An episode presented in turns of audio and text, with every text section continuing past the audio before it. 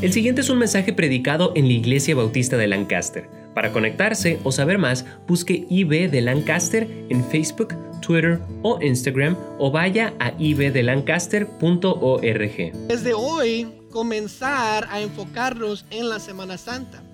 Y sabemos que la Semana Santa es todo acerca de Jesús. Pero Jesús es más que nada más uh, un hombre o un profeta o lo que las personas creen. Jesús es Dios. Y es, en las próximas seis semanas queremos aprender de Jesús es. Va a, haber, va a haber mensajes como Jesús es la puerta. Jesús es nuestra vida. Jesús es la vida eterna. Jesús es la resurrección. Y el día de hoy vamos a hablar del tema de Jesús es Dios. Jesús es Dios. Note lo que dice uh, Juan capítulo 1, versículo 1. Dice, en el principio era el verbo y el verbo era con Dios y el verbo era Dios. Este era en el principio con Dios. Todas las cosas por Él fueron hechas y sin Él nada de lo que ha sido hecho fue hecho. En Él estaba la vida y la vida era la luz de los hombres. La luz en las tinieblas resplandece y las tinieblas no prevalecieron contra ella. Hubo un hombre enviado de Dios, el cual se llamaba Juan. Este vino por testimonio para que diese testimonio de la luz, a fin de que todos creyesen por él. No era la luz, sino, ah, sino para que diese testimonio de la luz, aquella luz verdadera que alumbra a todo hombre. Venía a este mundo. En el mundo estaba y el mundo por él fue hecho, pero el mundo no le conoció. Perdón. A lo suyo vino y los suyos no le recibieron. Mas a todos los que le recibieron les dio potestad de ser hechos hijos de Dios, los cuales no son engendrados de sangre, ni de voluntad de carne, ni de voluntad de varón, sino de Dios. Ya que el verbo fue hecho carne y habitó entre nosotros y vimos su gloria, gloria como la del unigénito del Padre, lleno de gracia y verdad. Esta mañana queremos enfatizar esta verdad. Jesús es Dios eterno. Oremos juntos.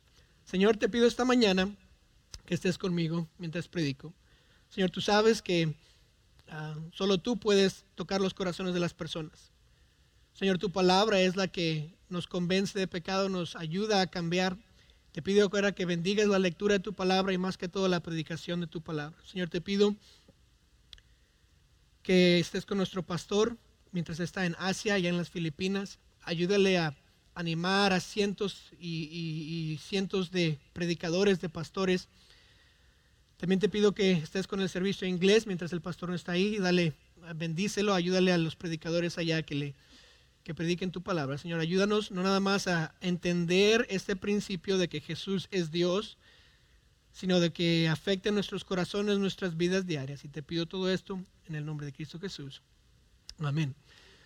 En octubre del 2017, el programa The View, no sé si ustedes lo conocen, ah, estaban hablando de los 10 mandamientos y que si ya eran obsoletos o que si todavía este, significaban algo para el día de hoy. Y, ah, y, antes de que continuemos, The View no es un programa que nosotros cristianos deberíamos ver y ser influenciados por él, no, es, no, no, no dicen muchas cosas buenas y vamos a ver por qué. Pero en este episodio, en octubre de 2017, están hablando de los diez mandamientos. Y la señora que estaba hablando de los diez mandamientos estaba explicando un poco de qué es lo que su familia creía y cómo es que ellos habían sido criados. Y mientras ellos están hablando, hablaron de, hablaron de Dios y de las cosas de la iglesia. Y hubo momentos que ella mencionó el nombre de Jesús en el programa. Y este programa decidió cortar el audio cuando ella dijo Jesús. Pues decía Dios, decía Dios y decía cristiano y decía iglesia, pero cuando llegaba la palabra Jesús no se escuchaba el nombre de Jesús. Este programa decidió, ¿saben que Jesús es una mala palabra? Es como una maldición, hay que cortarla. Los niños no pueden escuchar a Jesús. Vamos a ofender a gente si mencionamos el nombre de Jesús. Mi pregunta es, ¿por qué borrar el audio de Jesús, del nombre Jesús, y no el de Dios? ¿Por qué es que Jesús ofende y Dios no ofende? Este mundo, no sé si se ha dado cuenta, estamos en una batalla constante con esta verdad de que Jesús es Dios. Siempre están batallando la deidad de Cristo. La deidad significa el ser divino, el que Dios es, ah, perdón, que Jesús está en el cielo, que es Dios. Desde los tiempos de la Biblia, esto no, no, es nada nuevo. Siempre hay una batalla en contra de la deidad de Jesús. Si usted se acuerda de cómo es que Jesús fue crucificado cuando fue ante el concilio, a Jesús le dijeron, no necesitamos más testimonio, él ha blasfemado. ¿Por qué? Porque él mismo dijo, yo soy Dios. Y los judíos, porque eh, Jesús se había hecho Dios, dijeron, Él blasfema y lo vamos a crucificar por ello. Desde el primer siglo, desde que Jesús estaba aquí, siempre ha habido una batalla en esto de que Jesús es Dios. Ah, en nuestro tiempo actual sigue la batalla. Los mormones piensan que Jesús se hizo Dios, que no fue un Dios. Y es, no, no se hizo un Dios con D grande, Dios con D pequeña. Los testigos de Jehová dicen que Jesús es, no es el Dios todopoderoso y ellos no lo adoran a Él. Si, si no me cree, vaya jw.org y busque lo que ellos creen de Jesús. No lo adoran porque Él no es Dios.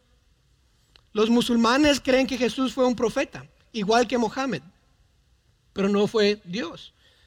Los judíos creen que Jesús solo fue un hombre, un carpintero. No creen que fue Dios. Hay algunas personas hasta que creen que Jesús no existió y que no existe, que nada más fue una, fábula que alguien se inventó. A pesar de la historia, a pesar de que decimos ah, mil antes de Cristo, mil después de Cristo, dos mil años después de Cristo, no importa que dice la historia, las personas creen que Él no existió y si no existió, entonces no es Dios. Dentro de tanta confusión, ¿cómo es que yo sé que Jesús es Dios? ¿Cómo es que usted puede saber que Jesús es Dios. ¿Cómo es que yo puedo estar seguro de que si alguien me dice Jesús nunca fue Dios, yo le puedo decir con la Biblia, no, no, no, Jesús sí fue Dios. Sí, sí es Dios. Él, es Dios, Él me salva, Él me ayuda. Note que primero vemos que Jesús es Dios porque Dios creó todo y Jesús también creó todo. Note lo que dice, ¿verdad? El versículo de 1 al 3 dice en el principio era el verbo y el verbo era con Dios y el verbo era Dios. Y en este, el, este era en el principio con Dios. Todas las cosas por Él fueron hechas y sin Él nada de lo que ha sido hecho fue hecho. Notó el verbo hizo todo. El verbo era con Dios. En Génesis 1.1 dice, en el principio creó Dios los cielos y la tierra. Entonces Dios y el verbo son uno. Hebreos 1 del 1 al 2 dice Dios habiendo hablado muchas veces y de muchas maneras en otros tiempos a los padres por los profetas en esos posteros días nos ha hablado por el Hijo, a quien constituyó el heredo de todo y por quien asimismo hizo el universo. ¿Notó? Hebreos dice que Jesús hizo el universo. Él es el creador. Colosenses 1 dice lo mismo en el versículo 15. Él es la imagen del Dios invisible, el primogénito de toda creación, porque en Él fueron creadas todas las cosas las que hay en el cielo, las que hay en la tierra, visibles e invisibles, sean tronos, sean potestades, sean principados, todo fue creado por medio de Él y para Él. La Biblia claramente dice que Jesús es el creador y si Dios creó todo, Jesús es Dios. Note que el versículo 14 de Juan 1 dice esto. Dice, y aquel verbo fue hecho carne. Se nos explica por si tenemos alguna duda de quién fue el verbo, qué fue el verbo. Fue se hizo carne. ¿Quién, ¿Quién se hizo carne? Jesús se hizo carne. Jesús se encarnó por nosotros, dice 1 Timoteo 3:16, dice, indiscutiblemente grande es el misterio de la piedad, hablando de Dios, la divinidad. Dios fue manifestado en carne, justificado en el Espíritu, visto de los ángeles, predicado a los gentiles, creído en el mundo, recibido arriba en gloria. Dios se manifestó en carne diciendo Jesús es Dios. Mateo 1:23 dice aquí, una virgen concebirá y dará a luz un hijo y llamará su nombre Emanuel, que quiere decir que Dios con nosotros. Jesús es Dios. Porque Dios creó todo, Jesús creó todo, la Biblia es clara, clara en esto. Dios siempre ha existido, entonces Jesús también. Perdón, siempre ha existido. Juan 8:58 dice, Jesús les dijo, de cierto, de cierto os digo, antes que Abraham fuese, yo soy.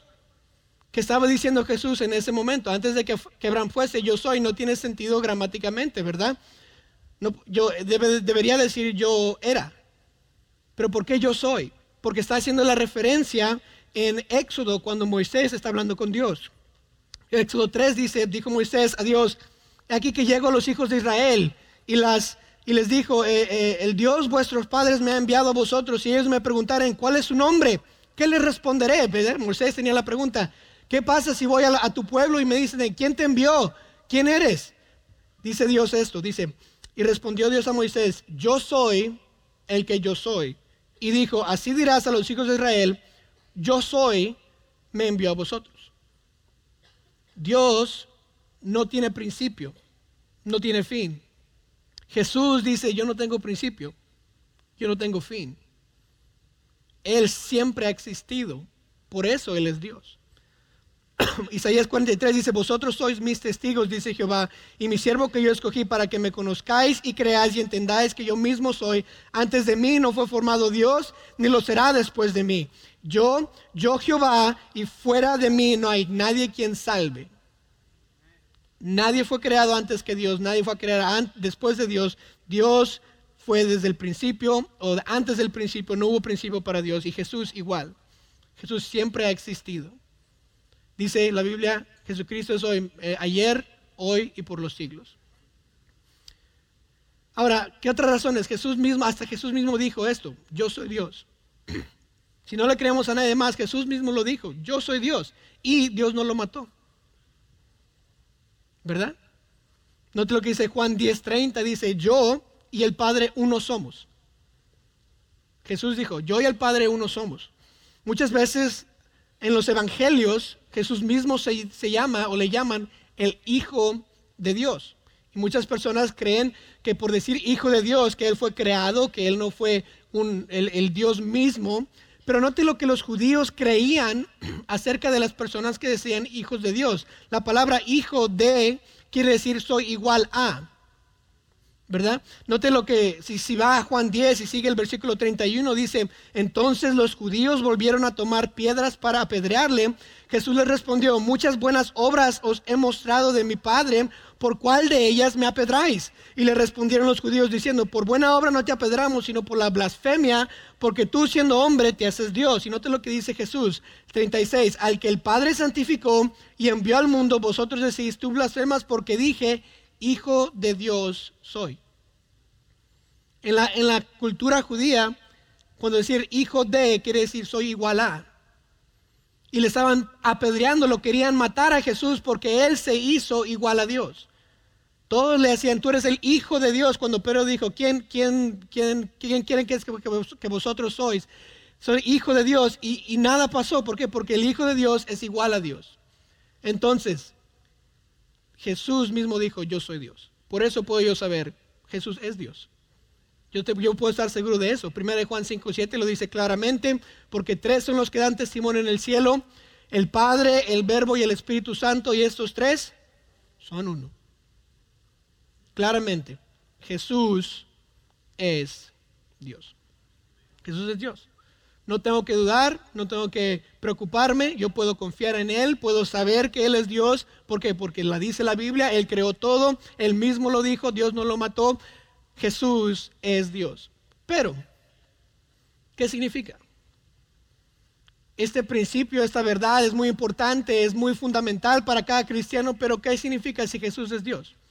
¿Qué importancia tiene el saber que mi Jesús es mi Dios? Quiero ver tres habilidades que Jesús puede hacer o que Jesús puede hacer en nuestras vidas porque Él es Dios. Esta mañana no nada más quiero enfocarme que Jesús es Dios, pero ¿qué pasa? Si Jesús es Dios, ¿qué va a ser diferente en mi vida? ¿Qué puedo cambiar?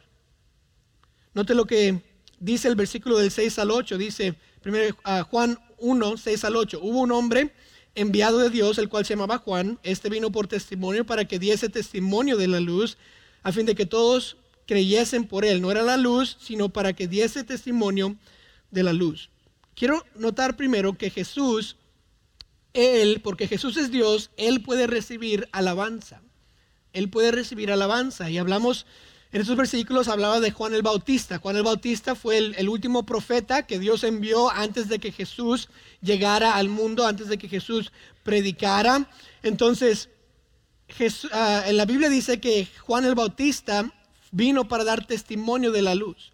Entonces, hablemos de Juan rápidamente. Vaya al versículo 34 del mismo capítulo. Versículo 34 del mismo capítulo. Y note lo que Juan el Bautista, un profeta que Dios mandó, dice acerca de Jesús. dice, y yo le vi y he dado testimonio de que este es, otra vez note, el Hijo de Dios. El siguiente día otra vez estaba Juan y dos de sus discípulos y mirando a Jesús que andaba por ahí dijo, he aquí el Cordero de Dios. Juan, un profeta de Dios, dice, Jesús es el Hijo de Dios y es el Cordero de Dios. Ahora, en Apocalipsis 5 nos habla de qué debemos de hacer con el Cordero de Dios. Dice Apocalipsis 5.11, dice, y miré y, oí la voz de muchos ángeles alrededor y del trono y de los seres vivientes y de los ancianos y su número era millones de millones. Y el versículo 12 de Apocalipsis 5 dice que decían a gran voz, el cordero que fue inmolado, que estamos hablando de Jesús mismo, es digno de tomar el poder, las riquezas, la sabiduría, la fortaleza, la honra, la gloria y la alabanza. Porque Jesús es Dios, yo le puedo alabar. Está hablando nada más y nada menos que Jesús, el Cordero de Dios, Él puede recibir alabanza. Colosenses 2.9 dice esto, porque en Él habita corporalmente, o sea, en su cuerpo, toda la plenitud de la deidad. Entonces Dios mismo habitó en el cuerpo de Jesús y Jesús es Dios. Jesús puede recibir alabanza, usted puede cantarle a Él, usted puede rendir su vida a Él, usted puede darle a Él. ¿Por qué? Porque Él es mi Dios y Él debe ser su Dios también. Ahora es interesante que Dios o que la Biblia dice que podemos adorar a Jesús. En Éxodo 20, capítulo, capítulo 20, versículo 3 dice, no tendrás dioses ajenos delante de mí. No te harás imagen ninguna semejante de lo que está arriba en el cielo, ni abajo en la tierra, ni en las aguas debajo de la tierra. No te inclinarás a ella, ni las honrarás. Note porque yo soy Jehová tu Dios, fuerte. Y note la siguiente palabra, celoso. Celoso. Si Dios es celoso y no quiere que honremos a nada más ni a nadie más, ¿por qué nos dice que adoremos a Jesús? ¿Por qué los ángeles adoran a Jesús? ¿Por qué es que sus discípulos adoraron a Jesús? ¿Por qué? Porque Jesús es Dios. Y yo puedo adorarle. Él puede recibir mi alabanza. Él puede recibir adoración de parte mía. La Biblia ah, condena la alabanza a cualquier otra persona, a cualquier otra imagen, a cualquier otra cosa, eh, excepto a Jesús y a Dios. ¿Se acuerda del nacimiento de Jesús? Me imagino que esa noche fue algo difícil para María y José, ¿verdad? Yo he tenido, ah, no, yo no. Mi esposa tuvo tres hijas y yo estuve ahí al lado de ella cuando ella dio a luz a estas niñas. Y tenemos todos los médicos, todas las máquinas, todos los ruidos, todos los, todos los doctores y todo. Pero me imagino ese día José y María solos con un burro, literalmente un burro, ahí con ellos en el nacimiento de Jesús. Me imagino que debe ser algo terrible, algo que, que da miedo. Pero ahí estaban. Y cuando Jesús nació, ¿qué pasó? ¿Se acuerdan? Millones de ángeles bajaron al, al mundo y, y le dieron las nuevas a quién? A pastores. ¿Y qué les dijeron? Ahí en Belén está el Salvador, vayan y adórenle. ¿Y qué hicieron los pastores? Fueron y adoraron al bebé. Ángeles mismos le dijeron, vaya a adorar a Jesús. Unos años después pasan, los magos vienen de Babilonia, tienen sus tesoros, sus, regalos y vienen al niño Jesús, la Biblia dice, y ellos vienen y le dan oro, incienso y mirra y se postran ante él y le adoran al niño Jesús. ¿Por qué? Porque Él es Dios. Él puede recibir alabanza, Él puede recibir adoración de nosotros. De igual manera, yo puedo venir, usted puede venir ante Jesús y alabarle a Él con toda confianza. Usted puede ah, darle de su tiempo, puede darle de su tesoro, puede darle toda su vida y Él la puede recibir. No está haciendo nada mal. Él merece toda mi alabanza, toda mi adoración, dice Filipenses 2.9, por lo cual Dios también le exaltó hasta lo sumo y dio, le dio un nombre que es sobre todo nombre para que en el nombre de Jesús, ¿qué pase? Se doble toda rodilla de los que están en el cielo, en la tierra y debajo de la tierra. Y toda lengua confiese que, que Jesús es el Señor para gloria de Dios Padre. Usted puede ir. Por eso no, no podemos adorar a nadie más. Yo no, no, no sé qué le han dicho, tal vez en otras iglesias, pero María no se puede ser adorada. Dios nunca nos dice adora algo más que a Jesús, no dice Jesús es el que debemos de adorar. Discúlpeme, pero San Judas Tadeo no le puede ayudar. No puede doblar su rodilla ante un, ante un ídolo, a un santo y decirle ayúdame. ¿Por qué? Porque Dios no nos mandó a adorarle a Él, ni a ella. Nos mandó a adorar a Jesús, a Dios. No podemos. Tenemos que adorar a Jesús. ¿Por qué no decidimos adorarle hoy? ¿Por qué no esta semana enfatizamos a Jesús y le reconocemos como Dios y le damos nuestra alabanza, nuestro canto, nuestro tesoro, nuestro tiempo a Jesús? Ya todos lo van a hacer algún día en el futuro. ¿Por qué no lo hacemos hoy cuando tenemos la opción? Hermano, lo quiero animar que no viva su vida como que Jesús no existió o como que Jesús no existe. Él, existió, él existió y usted puede adorarle a Él porque Él está vivo. Si los magos le adoran, si los ángeles le adoran, si Dios nos manda a adorarle y va a mandar a todo el mundo que doble la rodilla ante Jesús, ¿por qué no lo hacemos hoy? Ahora, Jesús puede recibir alabanza, pero no solamente eso, note lo que Jesús también puede hacer, Él puede guiar. Jesús nos puede guiar, note el versículo del 4 al 10, lo que dice.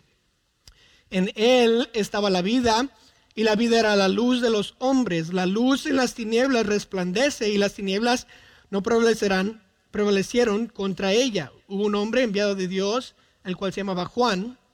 Este vino por testimonio para que diese testimonio de la luz, a fin de que todos creyesen por él. No era la luz, sino que para que diese testimonio de la luz. No del versículo 9, aquella luz verdadera que alumbra a todo hombre venía a este mundo. En el mundo estaba y el mundo por él fue hecho, pero el mundo no le conoció. A los suyos vino y a los suyos no le recibieron. Entonces Jesús mismo es llamado la luz. Y la primera pregunta es, pues, ¿para qué sirve la luz? Si, si hacemos la, la comparación de que Jesús es luz, ¿para qué tenemos luz? ¿Para qué sirve la luz? Obviamente la luz sirve para ver para ser guiados. Juan 8:12 dice esto acerca de Jesús. Otra vez Jesús les habló diciendo, yo soy la luz del mundo. El que me sigue no andará en tinieblas, sino que tendrá la luz de la vida. No toques, hay que seguir a Jesús. ¿Por qué? Porque Él tiene la luz. ¿Qué pasa cuando tenemos luz? Podemos ver, podemos ver el camino, podemos saber exactamente qué debemos hacer. Ah, ¿Por qué? Porque la luz enseña, la luz quita las tinieblas. Nosotros andábamos, si, si somos salvos, nosotros andábamos en tinieblas. Cuando fuimos salvos, recibimos la luz de Jesús y pudimos ver, wow, qué diferente es el mundo.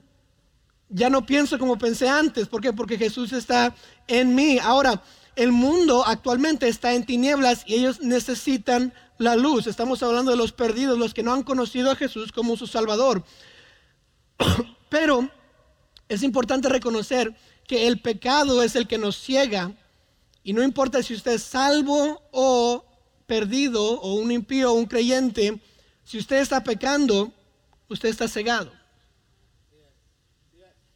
Y si Jesús es la luz y lo único que le impide la luz es el pecado, entonces tengo que tengo que deshacerme del pecado. Podemos vivir, siendo cristianos, podemos vivir una vida sin Jesús, sin su guía, sin su luz y odiar la vida que tenemos. Pero cuando estamos siguiendo a Jesús con su luz, con su guía, podemos vivir una vida gozosos sabiendo que lo que estamos haciendo o lo que, eh, lo que estamos haciendo le agrada a Él o lo que debemos hacer, lo podemos hacer. ¿Por qué? Porque Dios, eh, Jesús es mi guía, es mi luz, puedo seguir. Segunda de Corintios 4, 6 dice esto, dice, porque Dios que mandó que las tinieblas resplandeciese la luz, es el que resplandeció en nuestros corazones para iluminación del conocimiento de la gloria de Dios en la faz de Jesucristo.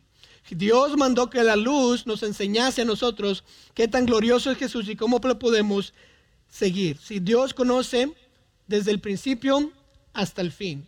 Hablamos hace un rato acerca de que Dios no tuvo principio, nunca va a tener fin. Él creó el universo. ¿Sabe que cuando Él creó el universo, Él creó el tiempo? El tiempo no existía hasta que Dios lo creó. Cuando Él creó el tiempo, entonces ya se comenzó el tiempo a, formarse. Ahora, si Dios creó el tiempo, quiere decir que Él está fuera del tiempo. Entonces Él es omnipresente. Él está en todos lados a todo tiempo, porque Él lo creó. Es como decir, si usted creó, si usted construyó una computadora, ¿quién puede arreglar la computadora? La computadora no se puede arreglar sola. Aquella persona que creó la computadora puede arreglar la computadora. Igualmente, cuando Dios creó el tiempo, el universo, Él puede estar en cualquier lugar donde sea. ¿Por qué? Porque Él es omnipresente. Él es Dios. Y porque Él no está eh, impedido por el tiempo que usted y yo estamos, que estamos impedidos, Él sabe el futuro. Yo no sé el futuro. Entonces, Él tiene una ventaja sobre mí. Él sabe que es mejor para mí porque ya lo vio. Él sabe qué va a pasar si hago esto. ¿Por qué? Porque ya sabe lo que va a pasar. Y Jesús es nuestra luz diciendo que si le seguimos a Él, si Él sabe el futuro, ¿qué me va a pasar a mí? Lo que Dios quiera, lo, lo mejor para mi vida. Él sabe lo mejor para mí, entonces Él sabe cómo puedo aprovechar mi vida a, todo, a todo lo que Él me quiere dar. Él me creó, Él me hizo con un propósito y si yo le sigo a Él, como Él ya sabe el futuro, mi vida va a estar llena y satisfecha, pero si no le sigo a Él, no va a hacer nada. Si no lo uso como mi luz, si, no, si, si Él no es mi guía, entonces no voy a tener una vida llena y satisfecha. Juan 3:19 dice, y esta es la condenación, que la luz vino al mundo y los hombres amaron más las tinieblas que la luz, porque son, sus obras eran malas. Porque todo aquel que hace lo malo aborrece la luz y no viene a la luz para, para que sus obras sean ah, reprendidas. Entonces, si la luz es tan magnífica, y si es tan bueno seguir a Dios, ¿por qué es que entonces seguimos pecando o seguimos ah, eh, dejando a Dios a un lado, a Jesús a un lado y no queremos hacer lo que Él nos hace? ¿Por qué? Porque la luz también revela nuestra maldad revela nuestro pecado. Si venimos a la iglesia y se nos predica, decimos, no, no quiero la iglesia porque, porque me siento mal. Y lo que estamos diciendo es que la luz de la palabra de Dios, la luz de Jesús está brillando y está enseñándome mi pecado. Y por eso me siento mal. No es porque, no es porque aquí le queremos hacer sentir mal, sino porque cuando uno eh, brilla la luz, ¿qué pasa? Se ve los pecados. No nos gusta la luz porque nos enseña qué tan malos somos. Y decimos, no, mejor, mejor me alejo de la luz para esconder mi pecado. Es interesante que cuando alguien quiere hacer algo malo, lo hace de noche, lo hace escondidas, lo hace solo. ¿Por qué? Porque es pecado. Entonces, la luz de Jesús me salva o me ayuda a ver mis pecados antes de ser salvo, pero cuando soy salvo me puede guiar a una vida llena y satisfecha de en él. esta, la, vida es, es, muy buena, ¿verdad? ¿No? Ok, bueno, sí. Ah, eh, cuando yo tenía 23 años estaba acabando mi tiempo con la naval de los Estados Unidos y al acabar mi tiempo ah, alguien me animó a venir a West Coast Baptist College por un año. Y yo pensé en mi mente, ¿verdad? ¿Para qué voy a ir a West Coast Baptist College? Para estar con muchachos de 18 años que no saben cómo limpiarse los, zapatos y, peinarse el pelo, ¿verdad? Yo ah, ya viví, ya fui a todo el mundo, quiero ser un doctor, me voy a ir para no sé qué. Pero Dios empezó a hablar en mi corazón y dije, bueno, si Dios me está guiando aquí, voy a ir allá. Y, vine, y, este, y mi primer semestre fue algo eh, excepcional, fue algo muy, muy bonito para mí. Y ahí fue cuando Dios me llamó a predicar el Evangelio por el resto de mi vida. Yo dije, Señor, si tú me has mandado, tú, tú me has llamado, yo lo voy a hacer. Y ese primer semestre me comprometí a estar aquí cuatro años para acabar y seguir predicando el Evangelio toda mi vida. El próximo semestre, mi segundo semestre, este, conocí a mi esposa y nada más fue, hey, ¿cómo estás? Bien, ok, fuimos a una cita y ya. Y de ahí comenzó todo. Ahora, mi esposa llegó a los 19 años a, West Coast Baptist College. Ella se esperó un año después de, high school para venir. Y ella fuimos uh, estudiantes de primer año al mismo tiempo. Yo con 23 años, ella había acababa de cumplir 20 años y nos conocimos y desde ahí seguimos. Ahora, yo, creo esto de todo corazón, porque Jesús o Dios me dijo, hey, tienes que ir a Coast Baptist College, y de ahí me llamó, y porque le seguí, conocí a mi esposa. Si no hubiera seguido lo que Dios me había dicho, quién sabe dónde hubiera estado. No, bueno, no hubiera estado aquí. ¿Ok? Hubiera estado en otro lugar, no hubieras tenido la esposa que yo tengo, las niñas que yo tengo. ¿Por qué? Porque Dios conoce el fin y Él me está guiando hacia mi mejor fin. Como cristiano, si yo decido seguir la luz de Jesús, seguir su guía, Él no me va a decepcionar. Yo me decepciono con mis decisiones, pero cuando sigo a Jesús nunca me decepciono. Siempre hay algo mejor al otro lado cuando seguimos a Jesús. Entonces la pregunta es esta, ¿por qué no le daría o por qué no lo confía a Dios su vida diaria? ¿Por qué no deja que la luz de Jesús le guíe no nada más para salvación, sino para su andar diario? Porque Jesús es la luz. Lo mejor de todo es que Dios es un Dios bueno. Y si Dios es bueno, Él me, va a guiar para lo mejor, no me va a guiar para perjudicarme. Confíe en Jesús, no sea un cristiano ciego, sino empiece su día hablando con Jesús, pidiéndole su dirección, siguiendo el impulso del Espíritu Santo. ¿Para qué? Para que un día pueda decir, gracias Dios por la vida que me diste. Dios, Jesús mismo, Él puede guiar. Él puede recibir alabanza, Él puede guiar, pero note por último el versículo 12, lo que dice, mas a todos los que le recibieron, a los que creen en su nombre, les dio potestad de ser hechos, ¿qué? Hijos de Dios. ¿Se acuerda lo que, que significa hijos, verdad? Algún día vamos a estar con Él en el cielo, vamos a ser hijos de Él. Él puede salvar. Lo último que Jesús puede hacer, porque Él es Dios, Él puede salvar. A todos los que le recibieron, a los que creen en su nombre, les dio la potestad, el poder, la habilidad, la autoridad de ser que hijos de Dios. Si somos hijos, hijos de Dios, vamos a pasar la eternidad con Dios, con Él. Eso es, eso es importante. Y usted se pregunta, ¿por qué es que Jesús puede salvar? Bueno, Jesús nunca pecó. Siendo hombre, nunca pecó. Él fue perfecto. No hay ninguna, un pecado que, se, que, que sabemos y no existe un pecado que Jesús hizo. Él porque Él fue humano, Él pudo morir por mis pecados. Pero porque Él fue Dios, Él puede salvarme del pecado. Tiene que haber una paga por lo que yo hice, por los pecados que yo he cometido. Y porque Jesús fue humano, Él pudo pagar esa paga. Pero porque Jesús es Dios, Él puede salvarme. Un humano no puede salvar a otro humano. Solo Jesús puede, solo Dios puede. Por eso, lo único que necesita hacer para recibir la salvación o recibir a Cristo es creer, no todo lo que dice, más a todos los que le recibieron, a los que ¿qué?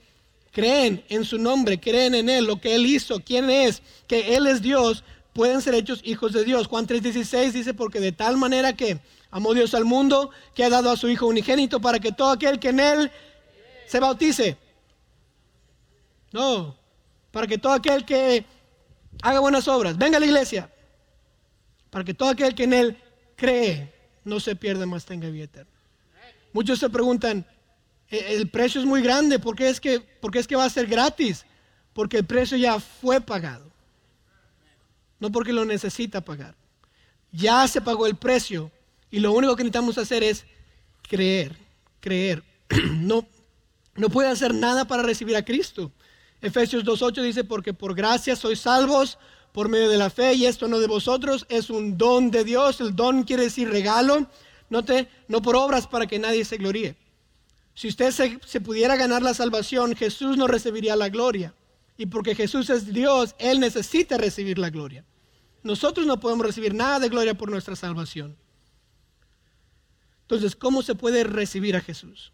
Hay que creer, hay que creer que Él murió por mis pecados, que Él resucitó al tercer día, que Él es Dios pero ¿cómo puedo recibir a Jesús?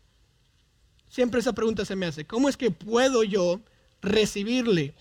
Romanos 10.9 dice esto, dice que si confesaras con tu boca que Jesús es el Señor y creyeres en tu corazón que Dios le levantó de los muertos, serás salvo. Porque con el corazón se cree para justicia, pero con la boca se confiesa para salvación. El versículo 13 del mismo capítulo continúa, porque todo aquel que invocare el nombre del Señor será salvo.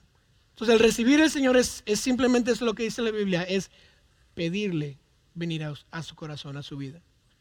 Cuando yo sé que Él puede salvar y quiero recibirle, yo creo en Él, lo único que tengo que hacer es pedirle. Note que dice que con el corazón se cree para justicia, pero con la boca se confiesa para salvación. No es la confesión que tenemos, que, sabemos que es con el Papa, ¿verdad? o con el, con el sacerdote. No, no, no. Es confesión diciéndole, Señor, tú eres Dios. Jesús murió por mis pecados. Yo no puedo salvarme a mí mismo. Ven y sálvame. Esa es la confesión que estamos hablando. Estamos pidiendo. Lo, podemos explicar así de esta manera ah, actualmente. Es una oración. Estamos hablando con Dios, pidiéndole que Él venga a mi vida, que cambie mi corazón, que me limpie de todos mis pecados. Note lo que es versículo 13 en el Juan, Juan 1.13, lo que dice aquí el pasaje. Los cuales no son engendrados de sangre, ni de voluntad de carne, ni de voluntad de varón, sino de Dios. Notó que la salvación, que recibir a Jesús no es por herencia. No porque mi papá es salvo, yo voy a ser salvo automáticamente. No porque mi abuelo es salvo, yo voy a ser salvo automáticamente. No, dice eso no. No dice que no es, ah, perdón, que no engendrados de sangre, no. Ni de voluntad de carne. Si mi mamá, mi papá, mi abuelo, mi tía, mi amigo desea que yo sea salvo, no voy a ser salvo. No es por mis deseos, por lo que yo quiera, no es por lo que yo haga, porque no es de voluntad de carne. ¿Y qué sigue? Dice, ni de voluntad de varón. No importa que alguien desee que usted sea salvo, no puede ser salvo. ¿Por qué? Porque es de Dios. Dios es el que salva, Jesús es el que salva. Y si usted cree en Jesús y le pide venir a su vida, ¿qué cree que va a pasar? La Biblia promete, serás salvo.